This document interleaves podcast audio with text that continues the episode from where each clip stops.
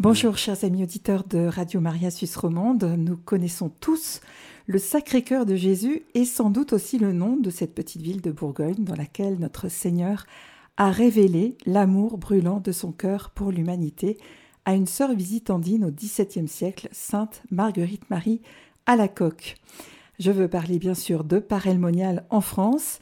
Eh bien, aujourd'hui, j'ai la joie d'accueillir dans le studio de notre radio Xavier Bru, papa, grand-papa, ancien footballeur professionnel, actuellement pilote d'avion, mais surtout témoin au XXIe siècle de l'amour miséricordieux de notre Seigneur, témoin de Parelmonial. Bonjour Xavier. Bonjour. Merci beaucoup d'être passé par le studio de Radio Maria lors de votre passage en Suisse.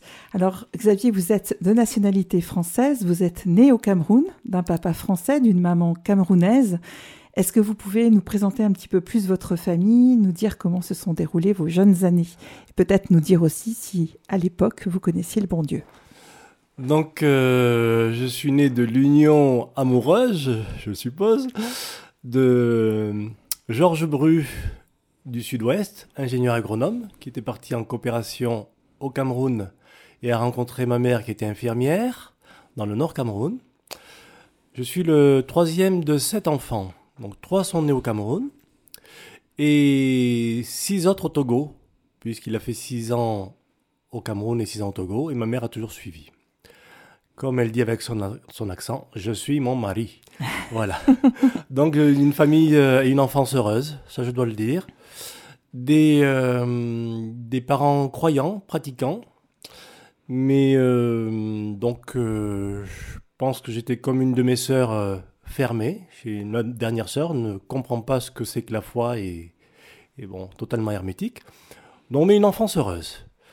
Ensuite, on a, pour les raisons scolaires, on, a quitté le Togo.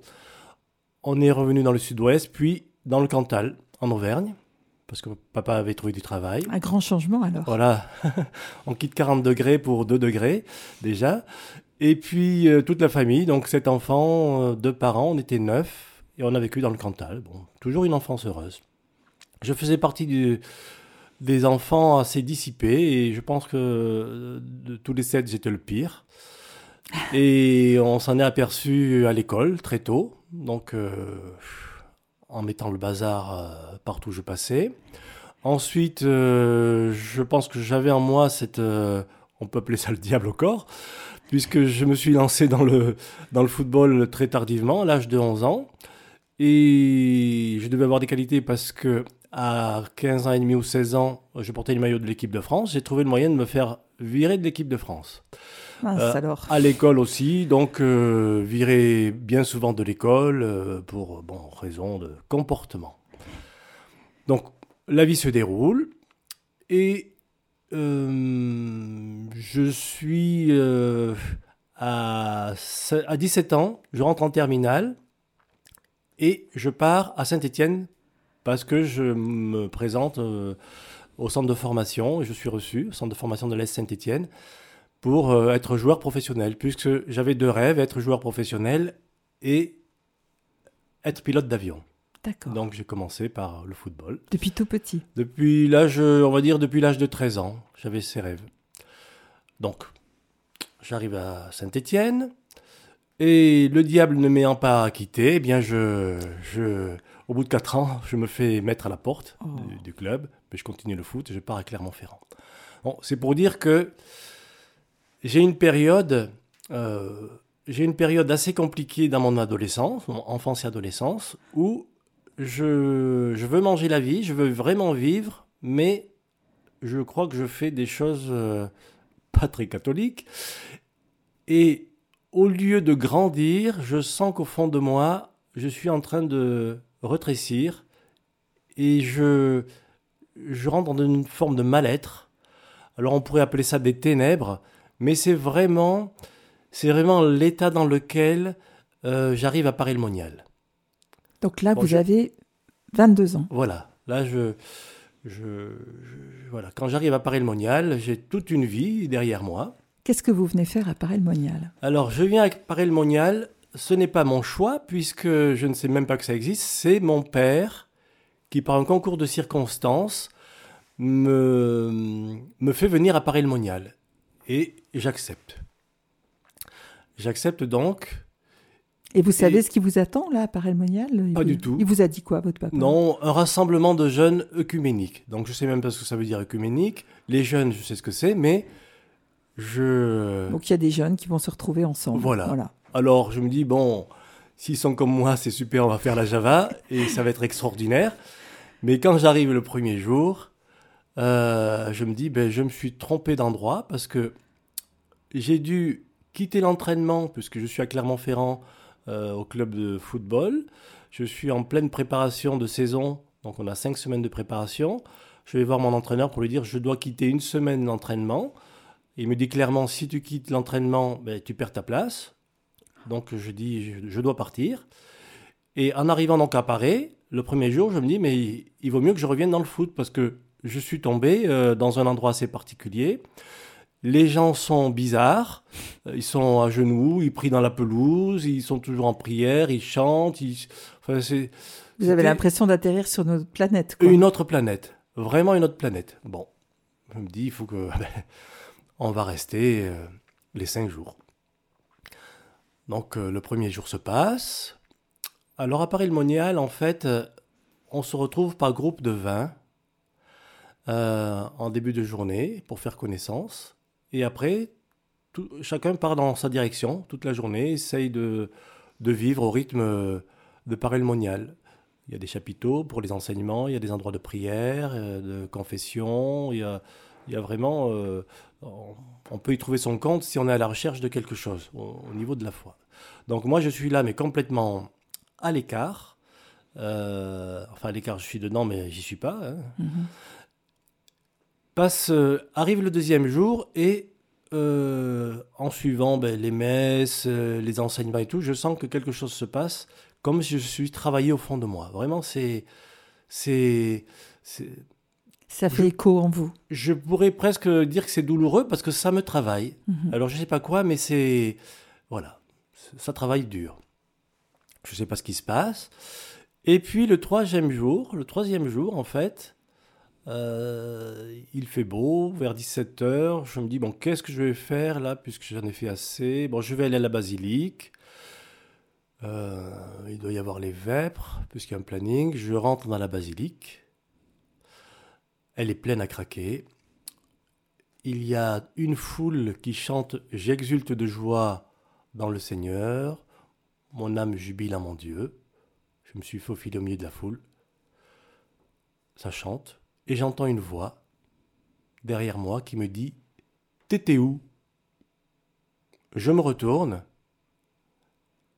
Et je me dis Mais qui peut me parler de cette façon? Puisque tout le monde chante. Si quelqu'un m'avait parlé, ce serait inaudible. Mais j'ai bien entendu T'étais où? Et au moment où j'entends cette, cette question, euh, je pleure, je me mets à pleurer. J'éclate en sanglots. Et pour moi qui n'avais jamais pleuré depuis ma naissance, euh, je me dis la honte, c'est la honte, tu pleures. Je continue à pleurer. Je me dis mais tout le monde va me regarder, mais je vois bien que tout le monde s'en fiche. Ils sont pas venus pour moi, donc c'est parfait. Je pleure, je pleure, mais pendant que je pleure, je sens quelque chose m'envahir. Euh, je me sens bien. Je commence à me sentir bien. Cet intérieur qui ressemblait comme une charpente qui allait se délabrer, s'effondrer, je sens que c'est en train de se consolider, que je commence à, me fortifier intérieurement alors que toutes mes frasques m'avaient complètement détruite, ça je, je peux le dire, et je suis dans, je suis dans cet état que je ne comprends pas, mais je le vis. Et je continue à pleurer. Je pleure, je pleure, je pleure. Apparaît une vision où je vois ces larmes comme une cascade tomber sur mon cœur. En tombant sur mon cœur, ça me fait un bien fou parce que je vois que ça enlève, on pourrait dire, toutes les scories, tout ce qui pourrait être parasite. Euh, ça le rend euh, presque le mot propre, neuf. L'impression d'avoir un, cœur de nouveau-né. Dans le même temps, je me dis, mais j'assiste à ma naissance, j'ai le sentiment de naître. Je me dis, mais tu deviens fou. Je suis. euh, je vois quelque chose de grand, mais d'immensément grand. Je m'entends dire, mais c'est trop grand pour moi. Et je continue à pleurer, je pleure, je pleure, mais ça me fait un bien fou. Et j'ai l'impression que je viens d'être, euh, je le saurai plus tard, je viens d'être lavé de mes péchés. Et c'est incroyable parce que je me dis, si c'est ça l'amour, c'est extraordinaire parce que c'est le pardon total. Donc, parce que ça fait 35 ans, hein, je vous parle d'une histoire qui date de 35 ans. C'est comme si c'était hier, et je n'ai rien perdu de cette intensité. Donc, cette grandeur, ça m'a bouleversé. Cet amour, ça m'a bouleversé parce que c'est un pardon total. Je continue à pleurer. Et la charpente est consolidée. La joie m'envahit, mais une joie. C'est difficile. C'est difficile en état normal de ressentir une joie aussi forte parce que je fais du football, je connais la joie de la victoire, mais ça n'a rien à voir. Ça n'a rien à voir. Et cette joie, je peux le dire aujourd'hui, cette joie ne m'a jamais quitté, quels que soient les aléas de la vie. Et donc je suis dans ces pleurs, je ne sais pas combien de temps ça dure. Je sors et j'ai perdu la voix. Je suis incapable de dire un mot. Donc je, euh, on va au restaurant, enfin, il y a le repas du soir vers 19h. J'ai l'impression d'être dans une bulle parce que j'entends du brouhaha. Nous sommes, il y a 3000 jeunes quand même. J'entends du brouhaha, mais je suis incapable de parler à table. Je suis devenu muet. Donc euh, je vais me coucher dans le silence. Je ne sais pas ce qui se passe. J'arrive à dormir. Le lendemain, je me réveille, toujours dans mon silence. Je vais au petit déjeuner et ensuite on retrouve les groupes de partage. Et là, il y a, ils appellent ça un berger. Il y a un berger du groupe qui interroge chaque jour comment ça s'est passé votre journée, ainsi de suite. Et il me dit, euh, enfin quand arrive mon tour, euh, Xavier, euh, si tu as quelque chose à dire. Et là, je retrouve la voix et je dis, mais il m'est arrivé quelque chose d'incroyable. Alors, il me dit, raconte. Donc, devant le groupe, je raconte ce que je viens de raconter. Et il me dit, bon, est-ce que tu peux rester après le, après le groupe de partage Je reste. Et il fait venir d'autres bergers et il me repose des questions, beaucoup de questions. Donc, tu viens d'où? Donc, euh, ta famille? Donc, je suis métisse, euh, Cameroun, France. Qu'est-ce que tu fais? Je joue au football euh, à Clermont-Ferrand. Beaucoup de questions. Alors, qu- qu'est-ce qui s'est passé à la basilique? Donc, il pose des questions, toujours des questions. Je le raconte. J'ai entendu cette, question. T'étais où? Je me suis mis à pleurer, pleurer, pleurer, pleurer, pleurer. Et, et j'ai l'impression que le, le garçon qui est rentré dans la basilique, c'est pas le même qui est sorti. Je dis voilà, il s'est passé quelque chose, je suis plus le même, je, je sens que je ne suis plus le même. Donc, ils disent on va prier. Ils se mettent euh, à genoux, ils prient. Et puis, il y en a un qui dit voilà, pour nous c'est évident, tu viens de recevoir un cadeau inestimable. Tu viens de recevoir l'effusion de l'Esprit Saint. Alors, je dis peut-être, mais je ne sais pas ce que c'est l'Esprit Saint. Il me dit mais quand même, tu as entendu parler de Dieu Je dis oui. Tu connais bien euh, la Trinité, Dieu le Père, Dieu le Fils, Jésus-Christ et l'Esprit Saint. Je dis j'ai entendu parler, il me dit voilà, tu viens de recevoir l'effusion de l'Esprit Saint. Il vient de t'envahir. J'ai dit mais et alors? Elle m'a dit mais tu verras, tu verras. Alors il me donne des explications, mais l'Esprit Saint c'est tu as un esprit. Quand on te parle, tu nous entends, tu, comprends, tu, penses, c'est ton esprit. C'est le tien. Et l'Esprit Saint, c'est l'Esprit de Dieu. C'est un esprit d'amour. Eh bien, il y rentrera en toi et tu vas voir, ce sera ton compagnon de route maintenant. Il se mettra avec ton esprit et tu vas voir tout ce qu'il va t'amener. tout ce qui va, tout ce qui va pouvoir t'apporter. C'est l'esprit d'amour. Bon, j'ai dit d'accord. Ils m'ont dit, bon, tu, tu vas retourner à Clermont-Ferrand, est-ce que tu vas à la messe? Ben, J'ai dit non. Donc il faut que tu ailles à la messe. Et je m'entends dire oui. Ensuite, euh, tu vas aller dans un groupe de prière. Je dis, c'est quoi un groupe de prière? Ben, Tu verras, tu te renseignes, tu trouves un groupe de prière, on va te donner des, des adresses. Je m'entends dire oui. Ensuite, tu vas, tu lis la Bible. Alors j'ai rigolé. Ils m'ont dit, bon, mais tu vas acheter une Bible et puis tu liras. Tu liras l'Ancien Testament, le Nouveau Testament. Voilà, tu, tu lis. Tu vas lire la, vie de Jésus aussi. Hein. Et je dis d'accord. Alors effectivement, pour moi qui étais opposé à toute autorité, qui disait toujours non à tout, ah, j'étais en terminale euh, à Saint-Étienne, je ne me suis même pas inscrit au bac, euh, j'étais contre tout. Je, il se passe bien quelque chose puisque je dis oui. Ça, ça, m'interpelle, mais bon, je ne cherche pas plus loin. Et je rentre à Clermont-Ferrand. Eh bien, je suis allé à la messe, et depuis 35 ans, je vais à, la messe. Je suis allé au groupe de prière. Je me suis penché dans les Écritures. J'ai lu la Bible peut-être cinq ou six fois en entier. Je m'y attarde. Je fais ma prière quotidienne, tous les matins au réveil. Je suis euh, dans ma méditation après ma prière. Je fais partie d'une paroisse Saint-Nicolas à Cannes euh, et l'église du Prado. Eh bien, je participe, en tant que bénévole, je participe à la vie de la euh, communauté. Je m'occupe des fleurs. C'est marrant parce que mon père était ingénieur agronome et je me moquais toujours de lui en disant mais qu'est-ce que tu perds ton temps? Ça ressemble à rien ton histoire. Et voilà que je m'occupe des fleurs maintenant. Donc il y a toute une vie, et je me souviens de cette personne qui m'a dit, mais tu verras, tu verras ce que va faire l'Esprit Saint. Et je me retrouve maintenant à témoigner du Christ Jésus, à être témoin de Dieu, de, de la Trinité. Il m'a dit, tu verras bien ce que fera l'Esprit Saint, eh bien je vois ce que fait l'Esprit Saint. Donc voilà ce que je peux vous dire à ce jour. Eh ben, c'est magnifique, c'est vraiment magnifique. Quand je vous ai entendu dire euh, tous les oui que vous avez donnés après cette effusion de l'Esprit Saint, moi, ça m'a fait penser à, à la Vierge Marie et à son oui. Et effectivement, quand je me suis penché dans les Écritures, mais j'ai été extrêmement surpris. À chaque page que je tournais, je me disais, mais ça, c'est vrai. Mais ça, c'est vrai. Par exemple, cette phrase, je l'ai retrouvée au début de la Bible. T'étais où? En fait, je me... dans le jardin d'Éden, Dieu demande à Adam et Ève Où es-tu?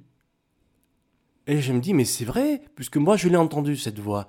Et tout au long des pages, je me disais Mais il raconte pas des salades. C'est vrai, puisque je l'ai vécu.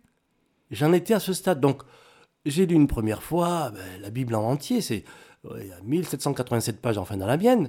Et puis certains livres sont moins faciles que d'autres. Hein. Voilà. et après l'envie de toujours la relire et je passe ma vie dedans. Alors, je ne fais pas que ça puisque, bon, comme vous le savez, je suis pilote d'avion. Je travaille dans l'aviation d'affaires donc euh, depuis 2000. Hein. ça fait 22 ans. Je transporte ce qu'on appelle les VIP, Very Important Person, et euh, des chefs d'entreprise, enfin peu importe. Donc j'ai une activité dans l'aviation. J'étais footballeur professionnel, mais hein, j'ai arrêté, j'ai raccroché les crampons pour être pilote. Mais je reste toujours dans le football parce que je suis au directoire de l'Escan Football, qui est un club en France, qui était un club euh, très huppé, mais qui a dégringolé pour des raisons financières. Je suis directoire et, euh, au directoire et trésorier manager général. Il y a quand même 800 licenciés, plus de 120 personnes à rémunérer, donc je m'occupe un petit peu, il y a de quoi faire. J'ai ensuite, euh, comme je suis papy, mais j'ai décidé de consacrer deux jours par semaine pour les jumelles. Je m'en occupe toute la journée. Le eh matin, ben, le réveil, les langer, euh, leur donner à manger, les promener, jouer avec, voilà. Donc j'ai, je. Votre vie est bien remplie. Elle est bien remplie, et je peux dire que c'est, il y a vraiment un avant et un après. Mhm. Moi, j'ai quand même une question parce que finalement, c'est votre papa qui vous a conduit à Paray-le-Monial. Est-ce qu'il a vu quelque chose, lui? Enfin, vous disiez que vous parliez plus, que vous étiez muet. Il a dû se demander ce qui se passait. Oui, parce que moi qui prenais toujours de la place partout, là j'étais devenu muet, invisible. Et donc, euh, mais je pense qu'il était très délicat Il ne m'a rien dit, mais je voyais bien qu'il m'observait. Et j'ai j'ai ce regard. Il ne m'a rien dit, mais il m'a observé. Je pense qu'il m'a vu. Et il avait compris. Ouais. Voilà. Et cette, euh, ce mutisme, finalement, c'est c'est l'Esprit Saint qui prenait toute la place en vous. Je, Et je suis incapable. euh, c'est l'impression qu'on a, en tout cas. hein, euh, je- là, il vous a envahi et, et vous vous êtes effacé devant sa présence. Alors, je... peut-être on le retrouve dans certains passages. euh, il- quand il perd la voix en allant au temple. Donc, je, je crois que. Enfin, je ne peux pas l'expliquer, mais je l'ai vécu. Mhm. Donc, euh, changement radical. euh, Peut-être quand même euh, savoir ce qui s'est passé avec le club, puisque vous étiez censé ne plus pouvoir Ah oui. réintégrer votre club. Vous avez finalement obtenu ce- ce- cette faveur ou pas? Alors, ce qui est incroyable, pour répondre à votre question, quand je suis revenu au club, ils ont vu que le visage avait changé quand même. Ils m'ont dit, oula, je sais pas d'où tu viens, toi, mais... T'as pris le soleil. Ouais. Et où ils disaient, tu as fumé la moquette. C'est- voilà, bon. Mais ils avaient bien vu, je ne disais rien. Donc, j'ai repris les entraînements sans rien dire. J'ai travaillé, j'ai regagné ma place. Je suis devenu titulaire indiscutable. Et j'ai retrouvé plus tard une phrase du pape Benoît XVI, puisqu'il y a trois phrases que j'ai retenues de. J'ai connu trois papes, hein, Jean-Paul II, Benoît XVI et François. Et Benoît XVI disait N'ayez pas peur du Christ, il ne vous enlève rien, il vous donne tout. La semaine que j'ai passée est la semaine la plus importante Mhm. de ma vie. J'ai accepté de tout quitter finalement, puisque ma vie c'était le football. C'est ça. De tout quitter, je prenais un risque énorme. Mais c'était plus fort que moi, je pense que je, je sentais qu'il fallait que je le fasse. Et puis quand je suis revenu, mais non seulement j'étais bon, assez brillant, mais c'est- c'est- bon, après c'est la presse qui s'en chargeait de le dire, mais on a, on a fini champion. On a fait en vraiment, Ligue 2. c'est vraiment ça l'action de Dieu dans Ah, mais- vies, hein. C'est qu'il multiplie, il décuple, il, C'est inimaginable. C'est inimaginable. il nous Non. rend au centuple ce qu'on Mais lui au centuple. C'est effectivement, c'est vraiment le mot centuple, parce que quand je vois ma vie avant, ma vie maintenant, que ce soit sur le plan matériel ou spirituel, c'est au centuple. Et Mhm. encore, on dit au centuple, parce qu'il n'a pas voulu dire au milliard Oui, c'est et à ça. l'infini. Mhm. Donc ça, c'est vraiment, euh, je, je mesure la grandeur de Dieu dans sa miséricorde. Mhm. Ça, c'est impressionnant. Et- Donc les, les deux, les trois papes. Donc le, le premier qui m'a, je n'étais pas du tout en 82, j'avais pas eu cette révélation, mais j'ai entendu une voix un jour, quelqu'un qui a dit n'ayez pas peur. Ça, ça m'avait sidéré. C'était Jean-Paul II. Mhm. Je me souviens très bien de l'endroit où j'ai entendu ça. Puis j'ai dit ça, c'est quelqu'un de courageux qui peut dire ça. Voilà ce qui m'était venu. Ensuite, bon, Benoît XVI, il avait ciblé n'ayez pas peur du Christ. Il n'enlève rien, il donne tout. Et ensuite, le pape François a dit tout simplement suivre le Christ, c'est écouter sa parole et la mettre en pratique. Et en fait, euh, c'est ce que j'essaie de faire tous les jours. Mhm. C'est c'est ma vie. Et puis vous, vous donnez votre témoignage euh, le plus possible. Là, vous, vous sortez en fait de, de, de témoignages dans une école ici à Lausanne. Oui. Euh, pour vous, c'est important de, de Alors- partager cette grâce. En fait, c'est très important parce que c'est toujours, euh, comme vous pouvez l'entendre, c'est toujours l'émotion qui me, qui me gagne, que je dois maîtriser. Mais il y a un psaume qui dit Comment rendrai-je au Seigneur tout le bien qu'il m'a fait? Mhm. Et pour moi, la réponse est venue en étant témoin. Quand je regarde la croix, le Christ me dit toujours, c'est toujours la même phrase, va leur dire que je les aime. Va leur dire que je les aime. Donc pour moi, être témoin, c'est une façon de dire merci Seigneur parce que tu m'as sauvé. Hein, Il n'y a pas d'autre mot, j'étais vraiment mal barré. Et de m'avoir donné ce bonheur euh, immense de te connaître et de vivre cette vie merveilleuse, je, dont je suis témoin, j'ai témoigné donc euh, auprès de seconde, première terminale. J'ai des anecdotes. Je suis pilote d'avion basé à Cannes. Et un jour, je rentre de vol et le directeur de l'aéroport vient me voir et me dit euh, Monsieur Bru, je peux vous poser une question? Je dis Bien sûr. Et il me dit euh, Tout le monde s'interroge sur vous dans l'aéroport. Euh, vous êtes. ça vous vient d'où Comme vous êtes? Non. Alors j'ai souri, j'ai dit, répétez la question. Oui, on s'interroge. Comment ça se fait que vous êtes d'humeur égale, toujours souriant, un mot gentil à tout le monde? Vous volez beaucoup en plus, vous avez beaucoup de travail, mais ça vous vient d'où tout ça? Et puis votre... Bah je dis, je vais vous donner une réponse. C'est le Christ. Je suis croyant. Le Christ a changé ma vie. Et voilà. Donc ce que vous voyez, sachez que c'est le Christ qui vit en moi. Waouh Elle m'a dit, mais ça alors? Et il est reparti. voilà, c'est bah, très beau. C'est des rencontres que je fais puisque je travaille, euh, euh, je vois beaucoup de monde bien sûr par le métier, hein, donc euh, je n'ai pas peur de dire que je ne suis vraiment rien. Je suis conscient parce que quand j'ai voulu être moi-même par moi-même, mmh. je n'étais rien du tout. On en fait tous l'expérience. Merci infiniment Xavier, on arrive au terme de l'émission, mais c'était vraiment un, très beau moment qu'on n'a pas vu passer, tellement il a passé vite. Merci. Et vraiment, on, demande au Seigneur de continuer de vous bénir et puis n'hésitez pas aussi à prier pour nous, pour nos auditeurs. Je prierai pour vous et pour vos auditeurs. Merci infiniment. Merci.